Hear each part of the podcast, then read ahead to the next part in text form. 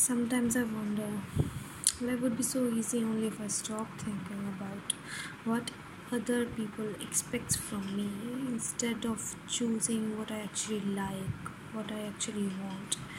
I think about how it it is gonna affect people around me, people close to me. Is it scandalous or provoking or just random hurt? I just want to have peaceful life and this peace has caused me silence. Silence that ate my viewpoints, my small happy moments and some days even my choices.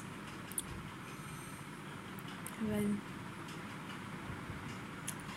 only if I stop thinking about what other people expect from me.